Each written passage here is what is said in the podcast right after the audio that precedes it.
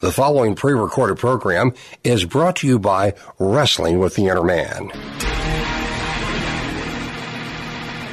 Welcome to Wrestling with the Inner Man, because the first fight we face each and every day is a fight with our flesh. Do we listen to our selfish, sinful nature, or to divine nature guided by the Holy Spirit? Your host, David Savage, is a product of the West Texas desert and energy industry who recently received the biggest promotion of his life, reporting directly to the top boss, God. We hope you're ready to rumble because Wrestling with the Inner Man begins now. Good evening, WWM listeners.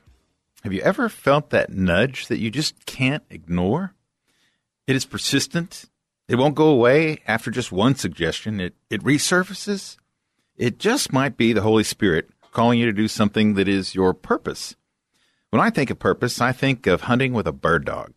There is no doubt whatsoever that they understand what their purpose is, and they are always so eager to jump out of the kennel and get to work doing it. I want that kind of clarity of purpose for my life.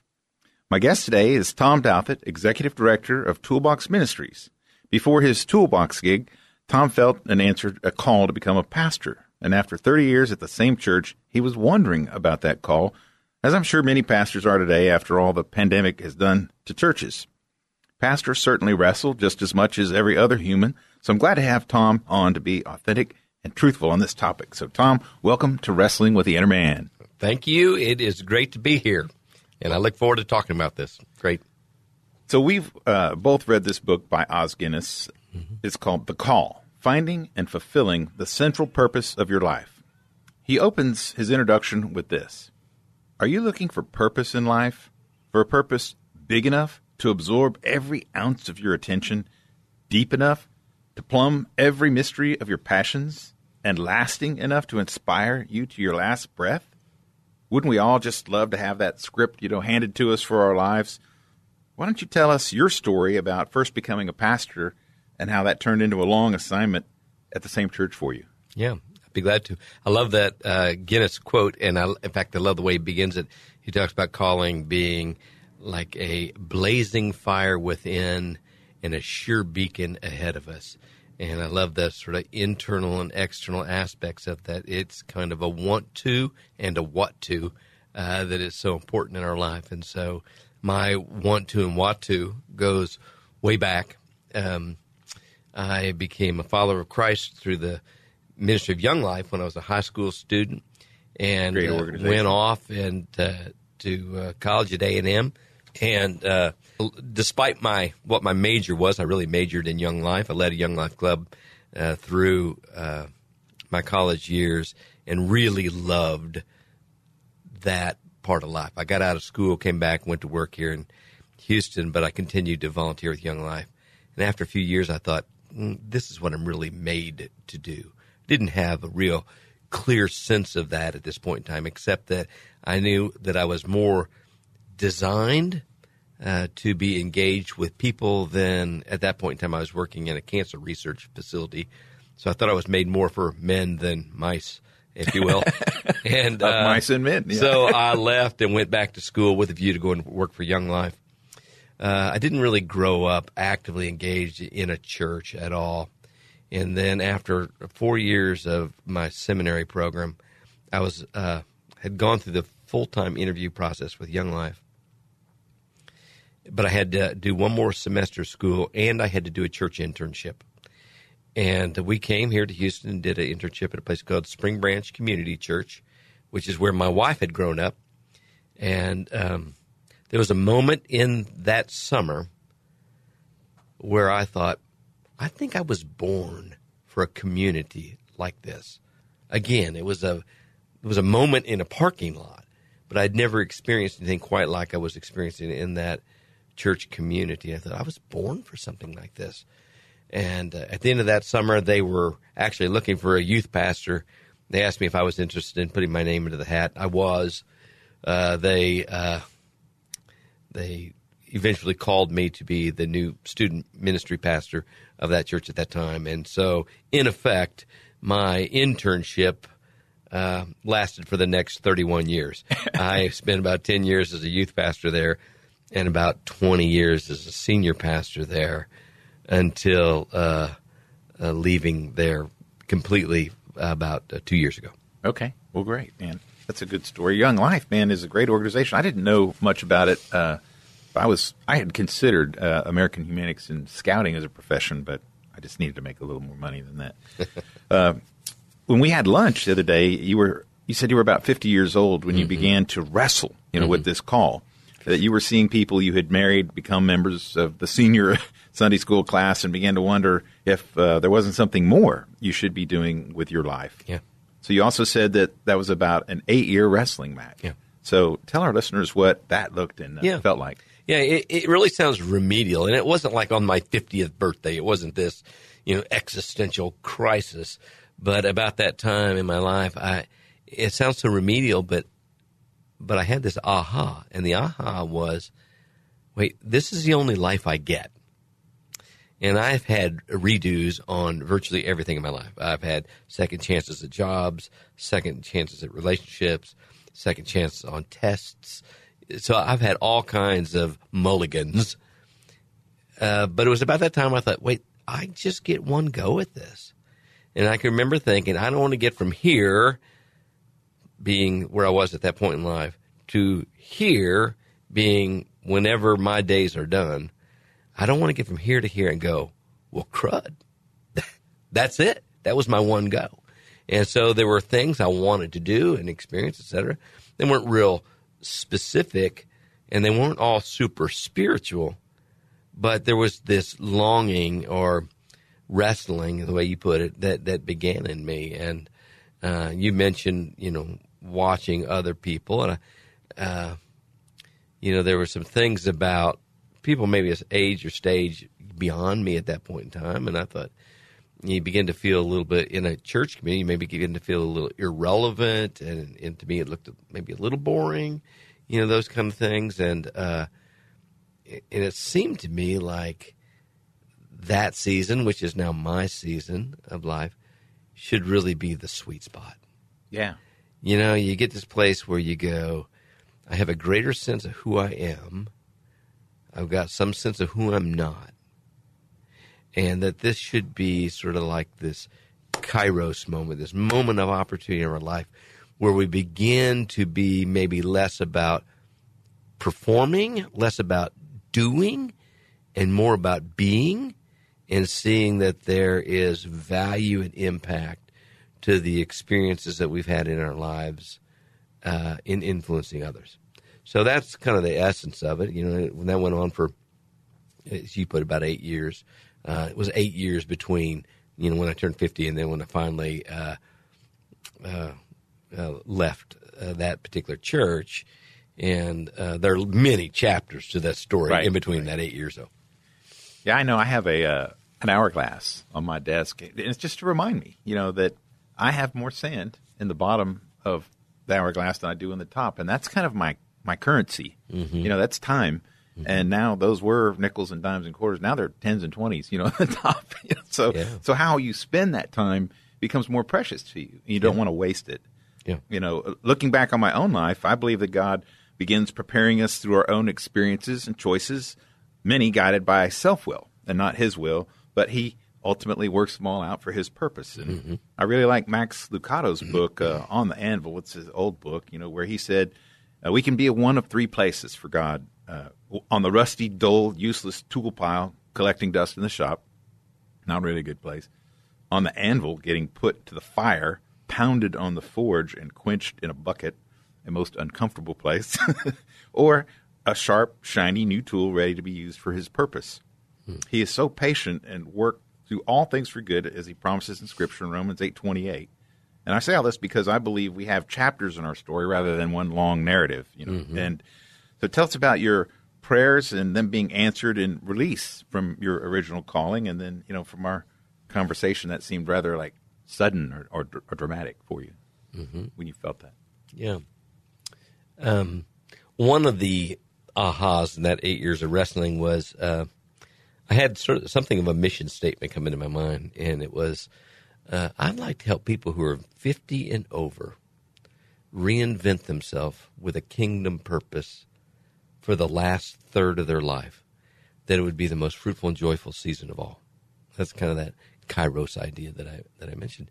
And I kind of wrestled with that. It just really kind of popped into my head. I didn't sit down to write something or to craft something. It was just kind of there. And I began to read about sort of this third third of life, talk with some others about third third of life, uh, et cetera, and begin to think about doing some things. And then at some point in time, I thought, huh, why don't you start with yourself? and uh, uh, so that was was one of my moments. But I, so I began to really kind of drill down into the idea of calling, as you as you mentioned it, and and uh, wanted to know, you know, uh, does God really have a fingerprint, snowflake, unique sort of calling on our lives, a specific something that He's made me to do, and that's one of the places that I began to to read, as you mentioned, uh, Os Guinness's book, among other things. I began to go through Scripture, and, uh, and again talking with others, trying to identify, you know, is there this clear sense of calling? And in the midst of that, I didn't come up with a clear chapter and verse like I can take you to this spot and it tells you that God has this fingerprint unique calling on your life. But I put together something that I call eight biblical realities of calling. And it's really something of a construct of ideas or truths that in my mind composes and answers the question that yes, God does have a specific and unique uh, calling on my life. And uh, I'll just quickly recite them if you don't mind. Because I, uh, please. I usually begin each day kind of by praying through these eight things. And the way I think of it is as a way of aligning myself towards God and His calling on my life, the way a mag, uh, the way a compass is oriented to magnetic north. Mm-hmm. Compass doesn't have any value if it's not oriented to magnetic north, and I won't experience a sense of call that God has in my life unless I'm oriented rightly to Him. So here's the eight things that I came up with, and I, I begin them all with the word thank you. They, they compose a prayer. The first is thank you, God, uh, that you ordained my days before they were even one. This appears to be one of them. I don't know if I get the whole day, but at least I get this part I'm of it. I'm glad you're here. And and help me to embrace this day as a gift from you and invest it in a worthy way. Number two, thank you, God, that when I was 17 years old, you drew me to yourself and saved me by your grace through faith. Would you help me to live today remembering the forgiveness I enjoy and the life I possess in Christ? Number three is thank you that the moment I came to faith in Christ, I became the workmanship of God in Christ Jesus, designed for good works, which you prepared beforehand that I should walk in them. Would you help me to discover and do what you have in my path for today? Number four, thank you that the moment I came to faith in Christ, your Holy Spirit came to live inside of me. Uh, in order to me, uh, empowering me to be who I'm meant to be and to do what I'm meant to do. Would you help me today to walk by your Spirit and not carry, out the desires of my flesh? God, thank you that you gave me capacities of your Spirit called spiritual gifts that I might serve you in joyful and fruitful ways. And would you help me to employ those gifts that you've given me today uh, in a way that advances your kingdom? Uh, number six is thank you that you wove me together in my mother's womb, that you wired me the way you wanted me. Would you help me to live today embracing, not despising who you've made me to be? Number seven, thank you that you desire to redeem the best and the worst of what I have experienced, am experiencing, or will experience for good and gain and glory. Would you help me to live today with the kind of anticipation that your sovereignty deserves? And then finally, thank you that you told me in advance that you're going to one day return and ask me what I did with what I received. Would you help me to live today in a way that matters forever? And so that, that was sort of sort of the, part of the guts of what I began to uh, hold on to in the middle of that time. Uh, in, in in with chapters too many to go through. At some point in time in that journey, I felt like I was supposed to step down as the senior pastor of the church I was serving, and and put the baton in the younger man's hand. Uh, after a lot of prayer and consideration, we did that, and and uh, but God made it clear that He wanted me to stay. So we brought on a new guy, and I worked with him for a few years, and uh, and uh, learned lots of lessons in the midst of that. That was through the Harvey uh, flood and and things like yeah. that. But then, uh, uh, some while after that, two, three years after that, I guess it was, I was sitting in a board meeting one night, and uh, it was like God. I call it my tap on the shoulder. It was like God reached down in the midst of what was a good board meeting, but it was as if He said, "And you're done." And I knew at that moment that that He uh, had a new adventure for me. And I'd heard of guys talking about being released from a call before, never experienced anything like it. But I knew that I knew that I knew that I was done, and enough so that 12 hours later, uh, I gave word to the person I reported to that I believed my time here was done, and God had something new for me, having no idea what that was going to be. And uh, at 58 years old, seemed like a strange time for a new career uh, or a new start, but uh, but that was where God led in the midst of that. Hey, that's just a great story. I like I like those eight uh, thank yous. I think we do have to start with that that gratefulness. And you know, you and I are the same age. In fact, I didn't know until we had lunch that we even graduated from A and M the same year in '82. And so, you know, I had a similar situation where I decided, you know, in my corporate job, there was just time, you know, for me. You know, I've just kind of had it with this, and you know, there's a lot of global travel. I was taking care of some uh, some family members that were you know in memory care facilities and were declining, and I knew that I needed to do that, but I didn't know what was going to happen afterwards. So I kind of kind of relate you know to that experience. But uh, so now you're you're at Toolbox, you know, where the slogan is borrowed from Bob Buford's book Halftime. We pursue success in the first half of life, and then run into the locker room at halftime probably a little disillusioned, even if you've achieved success, because it's not, it doesn't satiate, you know, the needs that God has put in us. And so we make these adjustments to the game plan, and then we come out looking for significance. Um, we know that our time is getting shorter here, and we begin to wonder about what our legacy will be. Uh, with this great sense of urgency that men our age now have, you know, what message do you have for them regarding answering a call or, or finding their purpose at, at this stage of life? Because a lot of us are kind of being dismissed these days, you know, with the whole diversity and inclusion, you know, issues in the corporate world, and, the, and they're probably being pushed out of their careers a little sooner than they thought, and they're like, "Hey, I still got thirty more years. What am I going to do?" Yeah, they have 30 sweet spot years, really, uh, if, to my way of, of viewing it. And uh, so, um, let's see. Tell me your question again. So, well, it, it was just so if if you're meeting with these men, like for example at Toolbox, Mm-hmm. and they, you know, how how do they find their calling and purpose at this stage Yeah. of life? So you you know you, you've been maybe you've been given Yeah. uh, the nudge out of the corporate world, uh, not, not by your own decision. Well, so there, I think there is in every man's life this dynamic that I call biblically predictable discontent. That is, if uh, if Solomon was telling us the truth in in in the uh, in the book of Ecclesiastes, where he begins to go through a whole litany of things that he describes as vanity. In other words, he said, I built it, I bought it, I've tasted it, I've touched it, I've seen it, I've sold it. I mean, he, he had done everything. And yet there was still something he's looking for. He was he was discontent because he hadn't hit the full stride of who he was meant to be, what he was meant to do. Mm-hmm. Uh, at Toolbox, we refer to that as the itch. You know, a guy gets to the top of his game. Uh, it may be business, it may be academics, it may be athletics, arts, whatever it might be. He gets to the top of his game, and there's still this itch. There's still this itch he's trying to scratch. Like, I I haven't found it yet. In fact, I'll just tell you what I think is one of the most profound proclamations of that was some years ago when Tom Brady, uh, at the time New England Patriots quarterback, was being interviewed on 60 Minutes. At that point in time, I think he already had three or four Super Bowl rings, married to a supermodel, and probably had more money than he'll spend in a lifetime.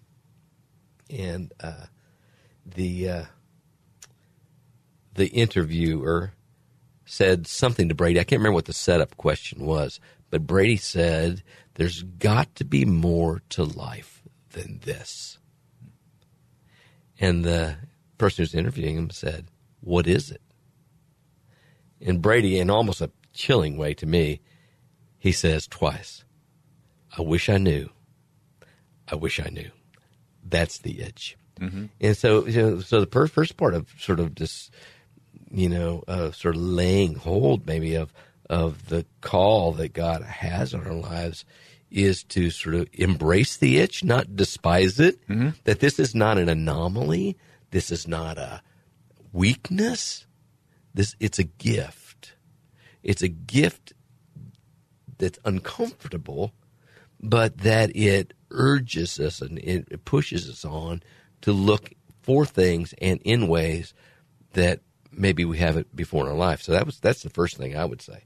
You know, second thing I'd say for a guy who's sort of trying to kind of understand his sense of calling is uh, kind of understand a little bit where he's been. Mm-hmm. And so I use a tool with people in in maybe in small group settings, but I I, I call it the the twelve defining moments project, where I ask people to think back through their life as early into their life as they can remember and to identify what are 12 defining moments in their life. And by defining moment, I mean a moment you pass through, the result of which life is never the same again. Well, technically, that's true of every moment we pass through, but you know that there are some of those things and times that, that stand out. Now, the reason I call this 12 defining moments is because when God brought the nation of Israel through the Jordan River, you know, into the promised land, he asked them to take 12 stones out of the bed of the Jordan River to stack them up on the far side on the far shore as a marker.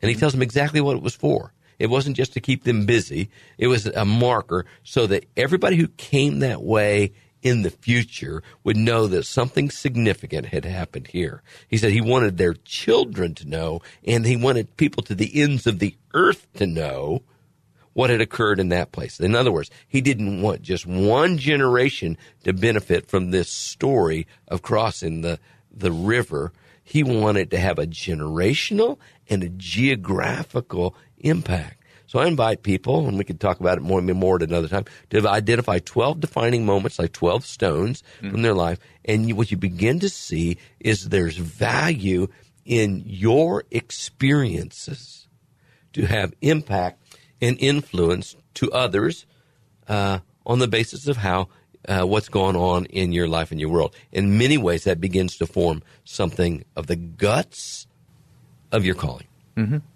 Well, we're getting a little short on time here. I wanted to see if there's something in Scripture where there's. I know there's a lot of stories in Bible where God uses an older man for a great purpose. You know, you got a quick example of that? Yeah, well, uh, for sure. You know, one of my favorite books of the Bible is Second Timothy, which is basically the Apostle Paul taking the young man Timothy and saying, This is a relay race.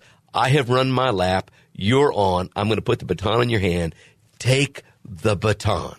And he, uh, through example and exhortation, encouragement, he, he's alongside this younger guy, helping him to experience what he's made to do. Fantastic. Well, I, I really appreciate you coming on. I want to just take a quick moment to thank our sponsor, ERS Electronic Restoration Services you know, they give us an example of how old and damaged things that most people are prepared to toss out can, in fact, be restored and returned to full and useful service. So they're a, a terrific uh, sponsor. Um, I'll close with this excerpt from Os Guinness's book Count the cost, consider the risks, and set out each new day on a venture to multiply your gifts and opportunities and bring glory to God and add value to our world. So I would call that significance. And Tom, I'm really glad you came on. I, uh, I just thank God for your ministry, and I perhaps like to have you back on again. Maybe we could talk more about these 12 defining moments. So, I'd love uh, to. All yeah. right, great. Thanks. Thank you. AM 1070, The Answer, Wrestling with the Inner Man. Thanks for listening to Wrestling with the Inner Man with David Savage. We believe the winners in this ring courageously follow God's word, love and protect God's woman excel at God's work, betters God's world and his children. For more information, reach out to David at wrestlingwiththeinnerman at gmail.com. That's wrestling with the inner man at gmail.com. Tune in next time as Wrestling with the Inner Man tackles more tough topics to train up a generation of better men.